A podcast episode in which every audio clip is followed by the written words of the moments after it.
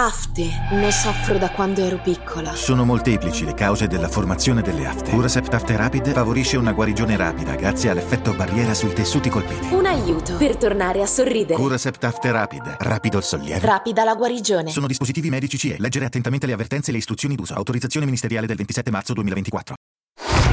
Io in realtà ho varie esperienze per quanto riguarda il diabete, eh, se vuoi te ne racconto anche un paio. Assolutamente sì, sentirci raccontare queste cose potrebbe essere di aiuto a chi dovesse trovarsi in una situazione diciamo di emergenza, giusto per capire come gestire una situazione di quel genere.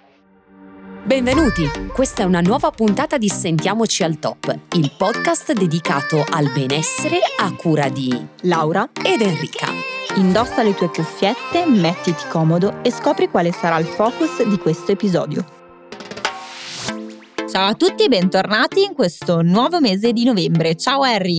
Sì, perché quello vecchio era ottobre, quindi giustamente è importante puntualizzare che è il nuovo mese di novembre. Buon novembre a tutti! Forse è arrivato l'inverno, il freddo, il freschino, il frecce. Come si dice in Lombardia, però non diciamolo troppo forte perché secondo me ci sono ancora degli spiragli così un po' estivi primaverili, nonché autunnali, ma a tratti a sprazzi. Va bene, ma bando alle ciance in questo nuovo mese di novembre, benvenuto novembre, rimarchiamo ma eh, abbiamo scelto come ricorrenza eh, la giornata mondiale del diabete, che quando è Harry? Il 14 prossimo 21. Ma noi, come oramai avrete imparato a insomma, capire, no? vogliamo essere celebrative sino in fondo, per cui per noi non esiste solo la ricorrenza, ma dedichiamo il mese intero alla tematica di riferimento e vi vogliamo anche dire che questo mese secondo me i contenuti sono veramente molto interessanti. Per cui, proprio a te che stai ascoltando, consiglierei di tener teso un orecchio perché potresti imparare un sacco di cose utili.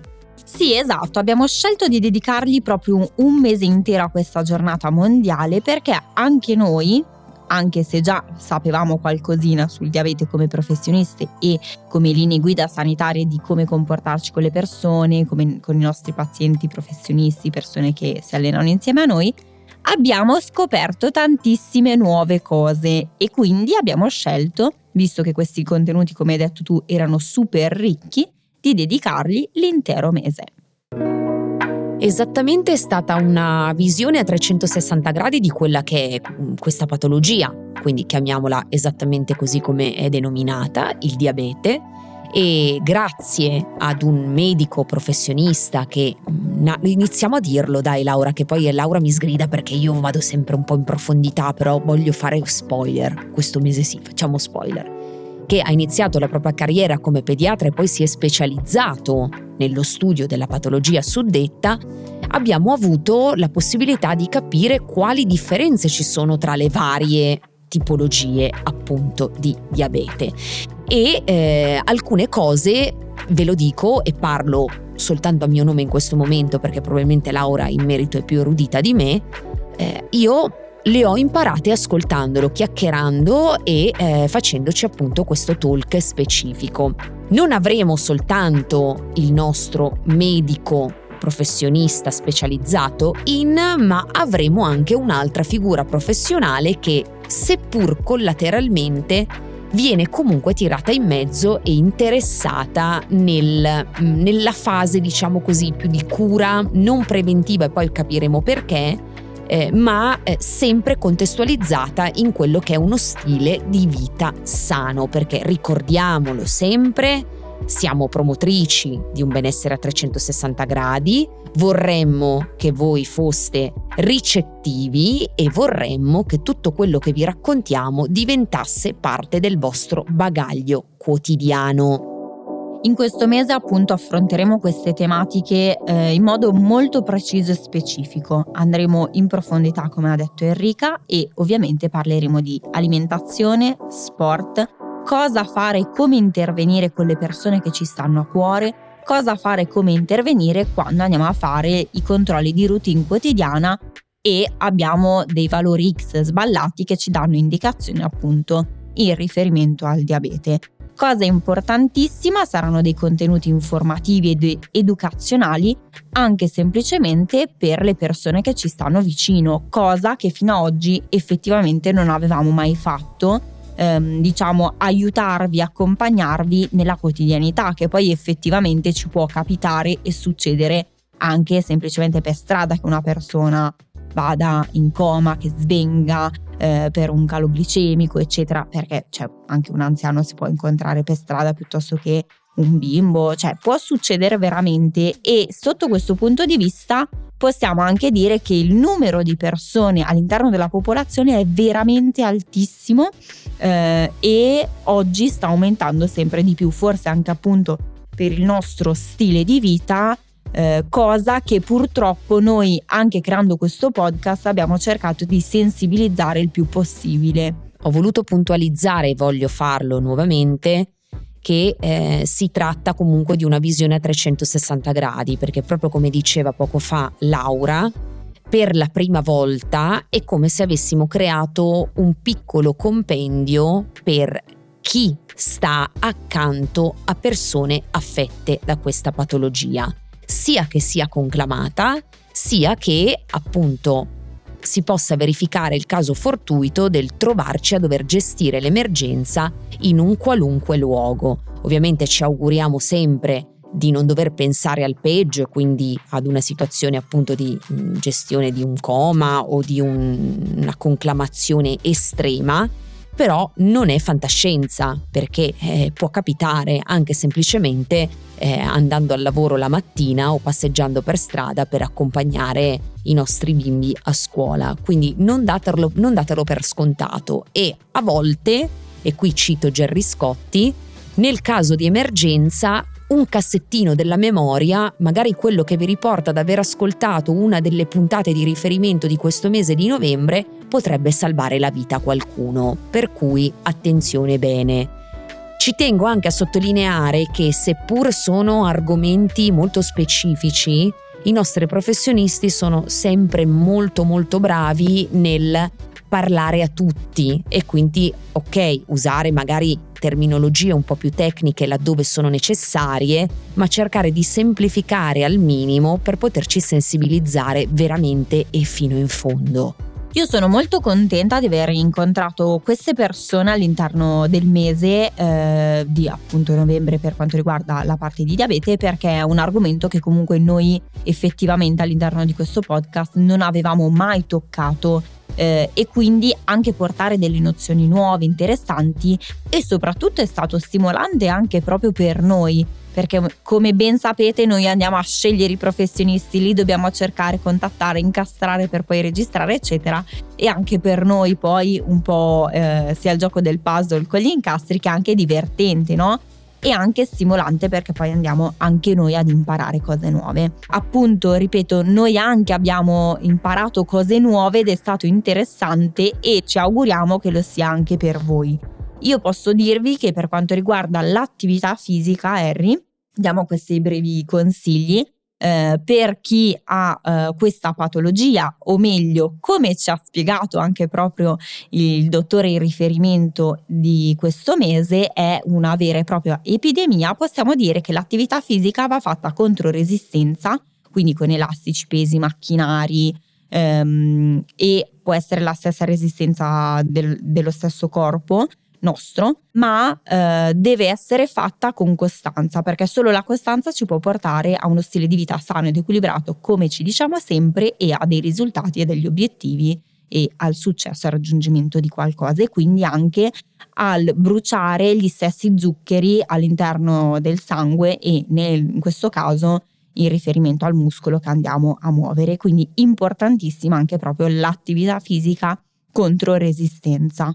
Ovviamente va sempre tutto contestualizzato perché questa è una generalizzazione, però poi come abbiamo imparato eh, appunto in una delle puntate specifiche, ce lo diceva molto bene il dottore, ci sono delle differenziazioni nella patologia stessa e eh, a volte diciamo che il mantenere lo stile di vita sano è sempre molto importante, ma può non essere la chiave di lettura del andare incontro ad una possibile eh, non dico guarigione perché non esiste, ma mh, mm, ad uno star meglio, ad un mettere un punto laddove è necessario. Quindi ricordiamoci di, di condurre sempre uno stile di vita di un certo tipo, di prediligere un determinato tipo di attività se siamo affetti da questa patologia, ma non generalizziamo troppo perché appunto ogni caso poi va eh, preso in esame in base a quella che è la tipologia di riferimento. Io però ho una domanda per te,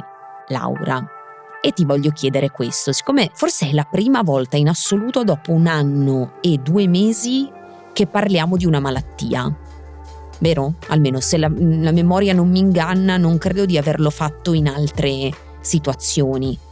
Allora, dipende, nel senso che lo scorso mese abbiamo parlato di salute mentale, quindi possiamo eh, dire di sì, però alla fine a grandi linee noi andiamo a toccare sempre tematiche sì, no, certo, i macro argomenti sì, però nello specifico non siamo mai state così dettagliate. No, così vicine a una patologia no, eh, e poi dateci appunto anche voi i vostri feedback eh, così che sappiamo anche noi se entrare così più nel dettaglio eh, oppure no. Adesso abbiamo una mail anche di Sentiamoci al top, così se ci volete scrivere anche delle domande noi poi possiamo prendere anche spunto per i prossimi episodi. In chiusura vi ricordiamo un sacco di cose nuove, stupende, meravigliose paillette cotillon che ci accompagneranno da qui a non si sa quando, ma speriamo per molto. Ma torno alla domanda che ho per te. Ti è mai capitato di dover soccorrere una persona diabetica? Allora, io in realtà ho varie esperienze, ti dico la verità, per, um, per quanto riguarda il diabete. Eh, se vuoi te ne racconto anche un paio. Assolutamente sì, ti ho fatto la domanda apposta. Ma siccome questo episodio è un po' pesantone, che noi di solito non abbiamo questo taglio in, questo, in questa puntata di apertura del mese. No, però ricordiamo sempre che le nostre esperienze, al di là del discorso professionistico, cioè potrebbero tranquillamente rispecchiare l'esperienza di qualcun altro la futura esperienza di qualcuno. Quindi sentirci raccontare queste cose potrebbe essere di aiuto a chi dovesse trovarsi in una situazione, diciamo, di emergenza, no? Quindi senza entrare nel dettaglio, però giusto per capire come gestire una, una situazione di quel genere. Allora, parto dalla più facile. Quando insegnavo a scuola, eh, fino a prima del Covid, educazione fisica, avevo questa bimba eh, che lei praticamente era affetta da diabete, ma dalla nascita, quindi per lei era una situazione normale e gestiva anche molto molto bene. Lei praticamente aveva il sensore sul braccio eh, che è un pallino bianco, quindi se vedete incontrate le persone in giro non hanno nessun tipo di malattia infettiva, semplicemente un sensore per quanto riguarda ehm, la misurazione del diabete. Lei aveva un suo borsino personale che si doveva portare in giro sempre. All'interno di questo borsino aveva appunto il glucagone, che è eh, un, una piccola siringa, una penna di emergenza nel momento in cui eh, si sente male, quindi mh, nel momento in cui la glicemia scende troppo, si va a intervenire e eh, la bambina stessa era in grado di farla da sola. Eh, all'interno del borsino aveva appunto poi delle caramelle, dello zucchero per poter reintegrare nel momento in cui la misurazione non andava bene e aveva un cellulare. In questo cellulare c'era un'app, eh, consideriamo ogni due ore lei doveva misurarla questa app si apriva, eh, quindi si cliccava sul simbolino dell'app, la fotocamera si appoggiava sopra il sensore e faceva in automatico l'autolettura. Solitamente la svolgeva l'insegnante di riferimento, se no lei era in grado di svolgerla in autonomia. Eh, quindi lei era super educata. Come vedi, appunto, una patologia affetta dalla nascita per lei era la normalità anche proprio muoversi, sapeva perfettamente cosa doveva mangiare a pranzo quindi tutto il primo, tutto il secondo, eh, le cose importanti che gli servivano appunto per introdurre zuccheri all'interno del sangue.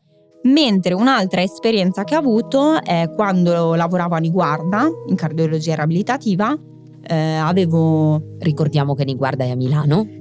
Sì, un ospedale molto grande dove comunque viene fatta tanta ricerca. Eh, questo signore sulla quarantina d'anni, questo ragazzo, eh, oltre che aver avuto già due infarti, era anche diabetico.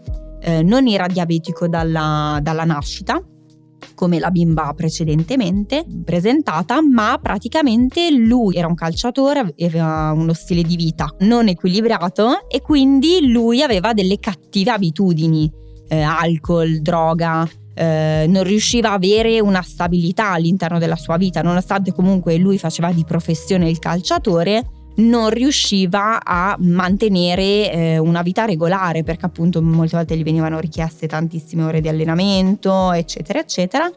E ehm, lui quindi non aveva un diabete dalla nascita, ma gli è venuto nel tempo con sovrappeso, obesità, nonostante era un calciatore.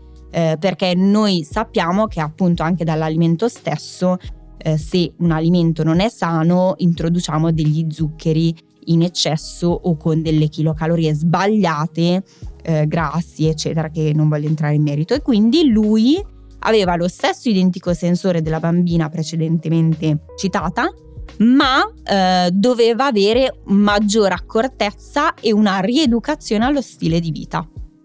Vabbè, direi che sono due esperienze insomma molto diverse tra loro e che comunque, come poi scopriremo, noi lo spoileriamo perché l'abbiamo già scoperto grazie al nostro doc, rappresentano anche le due tipologie di eh, diabete che esistono. In emergenza non mi è mai capitato di dover intervenire, però questo signore, questo ragazzo non riusciva ancora a gestire, nonostante era quattro anni che comunque eh, si organizzava anche con l'allenamento, mangiare il crackers prima, la reintegrazione tramite il succo dopo, non riusciva ancora a gestirlo, spesso è svenuto e spesso siamo intervenuti, poi quando si svegliava mangiava la caramella piuttosto che lo zucchero e il succo. Grazie. Mi fai la stessa domanda o non te ne frega niente? sì. No, perché nel caso io vi saluto, vi ringrazio. Te la faccio, per... te la faccio. Ah, okay, tu, okay. Allora, sì, io ho un'esperienza un po' diversa eh, a parte il fatto di avere eh, una nonna diabetica, con un diabete sviluppato chiaramente in età molto molto molto molto adulta, che però è sempre riuscita a gestire al meglio perché comunque è molto organizzata, non ha mai insomma avuto bisogno di, di dover essere sostenuta o ehm, in qualche modo soccorsa. Quindi questo lei si autogestiva, quasi noi familiari non, non sapevamo praticamente nulla di questa, di questa patologia sviluppata in tarda età. Invece una situazione di emergenza mi è capitata proprio il primo anno in cui mi sono trasferita a Milano e eh, una sera eh, dopo il lavoro mi è capitato, come spesso accadeva all'epoca, di andare a dirigermi a prendere i mezzi per tornare verso quello che all'epoca era il mio appartamento e di trovare eh, una coppia di ragazzi molto giovani, fidanzati, presuppongo, o suppongo, in cui lui eh, si è trovato impegnato a dover soccorrere lei in preda appunto ad una crisi che poi ho collegato dopo essere riconducibile alla malattia del diabete perché mh, all'epoca diciamo che avevo delle nozioni ma eh, in quel momento la prontezza di associare la sintomatologia alla patologia stessa non ce l'ho avuta. Però eh, devo dire che lui ha mantenuto il sangue freddo pur non sapendo che lei appunto potesse avere quella cosa lì. Lei era molto spaventata eh, e abbiamo chiamato chiaramente il 118 che è intervenuto tempestivamente e eh, l'ha portata chiaramente nell'ospedale più vicino per poter poi fare i controlli. Però è stata un'esperienza bella tosta perché soprattutto eh, vedere una ragazza così giovane, no? Quindi eh, essere sempre lì un po' sul ciglio dello svenimento e senza capire poi effettivamente quale potesse essere la causa, eh, ti fa sentire impotente. Però siamo stati, devo dire, bravi tutti perché chiaramente non c'ero soltanto io alla fermata di quest'autobus, c'erano anche tanti altri, ma un, un applauso secondo me va all'ipotetico fidanzato, anzi magari ci ascoltano, chi lo sa, e chissà se si ricordano. Quindi io concludo questa puntata dicendo che è importantissima la prevenzione, appunto esami di routine annuali, mi viene da dire, senza farne troppi e senza farne m- mai eh, neanche troppo poco, ecco. Ma importantissimo anche oggi che noi siamo molto molto fortunati in informarci, non tanto solo in riferimento a noi, ma anche noi oggi con tutti questi strumenti social, video, mm, podcast digitali, ma a guardarci anche intorno, conoscere, informarsi e aiutare nel momento del bisogno. Aggiungerei soltanto informarsi ovviamente da fonti attendibili e non cose a caso pescate così nei momenti di noia. E ricordiamo, questo l'abbiamo imparato sempre perché il nostro doc ci ha illuminate, che purtroppo per certe casistiche la prevenzione sempre in merito al diabete non è ahimè possibile, ma lo è per tantissime altre patologie, quindi gli esami di routine ricordatevi sempre di farli. E a proposito di social, qui arriva l'informazione, proprio quella che aspettavate. Abbiamo creato un canale Instagram di Sentiamoci al top e vi tedieremo durante la settimana con i nostri reel per dare il benvenuto appunto al riferimento. Lo trovate ovviamente su Instagram come Sentiamoci al Top Podcast, non potete sbagliare. Poi la mail, abbiamo creato anche un canale dedicato appositamente ai vostri feedback perché qualora non voleste farlo direttamente su Spotify o sulle piattaforme dedicate, ci potete scrivere, potete salutarci, assolutamente. Ricordiamo che la mail, o diciamolo per la prima volta, è sentiamoci al top chiocciolagmail.com. Scrivete, scrivete, scrivete, tanto dall'altra parte a leggere siamo sempre mi e le, le e mi, ossia Laura ed io. Speriamo di avervi intrattenuto piacevolmente anche in questo inizio mese di novembre. Noi ci sentiremo prestissimo e vi ricordiamo di sentirvi al top perché se ancora non l'aveste capito, così si chiama il podcast. Sigla! Ah no, è finito. And that's all, folks. Ricordati di attivare il tasto segui e la campanella per rimanere sempre aggiornato sulle nuove uscite. Non dimenticare inoltre di salvare le puntate facendo il download per poterle riascoltare quando vorrai. Seguici sui canali social di Osteo.Laura ed Henry underscore fitness. Mandaci i tuoi feedback, li aspettiamo. Ciao. Ciao.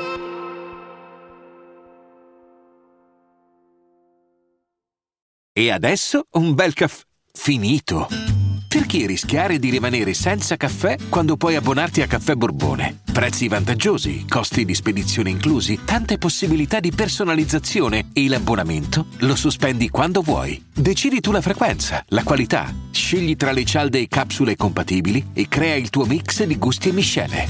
Mai più senza caffè con l'abbonamento Caffè Borbone. Tutte le info su caffèborbone.com.